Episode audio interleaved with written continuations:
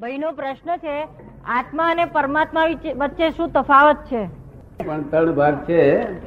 એક જીવાત્મા છે, એક જીવાત્મા, બીજો અંતરાત્મા અને ત્રીજા પરમાત્મા. આપને ખ્યાલ આવ્યો? કે આત્મા પરમાત્મા આમાં આવી જાય વાત. પણ આ પદ્ધતસર હું તમને કહું, પદ્ધત સારી કે એવી? પદ્ધતસર સારું ને? ત્રણ પ્રકારના આત્મા. એક જીવાત્મા, એક અંતરાત્મા અને એક ત્રીજા પરમાત્મા. હવે આત્મા તેનો તે જ છે. પણ જ્યાં સુધી ભૌતિક સુખોમાં જ્યાં ઈચ્છા છે ને, ભૌતિક સુખોની પાછળ જ પડેલો છે. ભૌતિક સુખો બધા વિનાશી છે. અને એ કલ્પિત સુખો છે, સાચા સુખ નથી.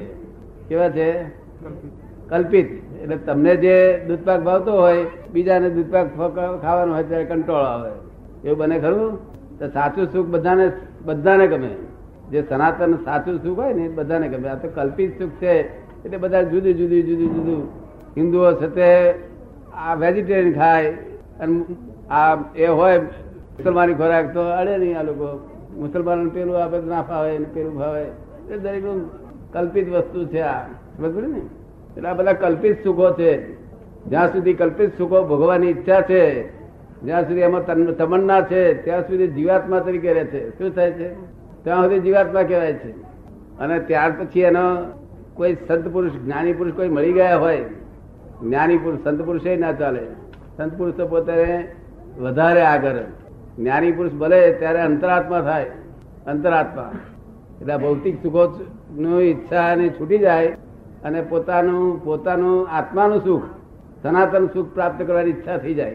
અને થોડું ચખાડે જ્ઞાની પુરુષ. એને ચખાડે એટલે પેલું ગમે નહીં. જેમ ચા સવારમાં તો પીવો છો, અને ચા પીતી વખતે કોઈ લાઈન જલેબી મૂકી તો તમે શું શું વિવેક કરો? પેલું શું પીવો? પેલું શું ખાવ પીવો? ચા. ચા. પેલી પી ચાથી સાથી હા જલેબી ખાવ ચા મોડી પડે પછી. તો અને બૈરાનો ગુંદો નીકળે. દીકરે બૈરાનો ગુનો કે મોડી કેમ કરી છે મોડી કેમ કરી છે ચા ને એ જલેબી લીધે. ખબર પડી ને? જયારે આત્માનું સુખ ચાખો ત્યારે આ મોડું પડી જાય ખબર. એટલે પછી આમાં રૂપે નહીં પછી એને ગમે નહીં. એક આત્માનું સુખ ચાખી ગયો. પછી એને ના ગમે છતાં ભોગવે ખરો, પણ ગમતું ના હોય પેલા જેવું. આપ સમજ ને? ત્યારે અંતરાત્મા દશા થાય. અંતરાત્મા દશા બે કામ કરે એક તો જયારે ભૌતિકની સંબંધી વ્યવહાર માટે કામ કરવું પડે, ત્યારે પોતે એ બાજુ ઉપયોગ દે. અને પોતાનું કામ કરવું પડે, ત્યારે એ બાજુ ઉપયોગ દે, બે ઉપયોગ રાખે. આપ સમજ ને? ઉપયોગ તો એક જ હોય. પણ જે વખતે અમુક ટાઈમ મળ્યો અને આ સંયોગો ભેગા થયા હતા આ બાજુ અને આ સંયોગ ભેગા થયા હતા આ બાજુ. પછી એમ ધીમે ધીમે અંતરાત્મામાંથી અંતરાત્મા એટલે ઇન્ટ્રીમ ગવર્મેન્ટ છે અને પરમાત્મા ફૂલ ગવર્મેન્ટ છે. તે ઇન્ટ્રીમ ગવર્મેન્ટમાંથી ધીમે ધીમે ફૂલ ગવર્મેન્ટ થયા કરે છે. હવે આપણે શું પૂછવું છે બીજું? એની અંદર એટલા માટે કે માયાના એટલા બધા આવરણો હોય છે અંતરાય હોય છે માયાના આવરણ છે ને આત્મા પછી એને અંતરાત્મ દશામાં જવાતું નથી અથવા તો અંતરાત્મ દશામાંથી આગળ એનો પ્રોગ્રેસ થતો નથી એમ. માયાના આવરણોને લીધે. ના એ તો અંતરાત્મા થયો એટલે પ્રોગ્રેસ થયા જ કરે. હંમેશા અંતરાત્મા થયો જ નથી. જો પ્રોગ્રેસ ના થતો તો અંતરાત્મા થયો જ નથી.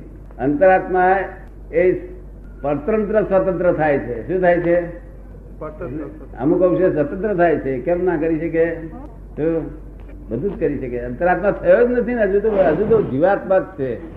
હજુ જીવ ને શિવમાંથી ભેદ જાણ્યો જ નથી. શું ભેદ છે જીવ ને શિવ નો એક જ વસ્તુ છે? આ ભૌતિક સુખની ઈચ્છા છે, તો જીવ છે. અને પોતાના સુખનું ભાન થાય એ શિવ છે. એનો એ જ જીવ ને એનો એ શિવ છે. જો કર્મ કર્મ બાંધે છે, ત્યાં સુધી જીવ છે. કર્મ બાંધતો અટકી જાય શિવ થઈ ગયો. શું પૂછવું બીજું? જે જે પૂછવું એ પૂછો તમારે. સંતોષ ના થાય તો ફરી ફરી પૂછજો. અહીંયા આગળ તમારે વાંધો નથી અમારે. તમે અભિનય કરશો, પણ હું અભિનય નહીં શું કરું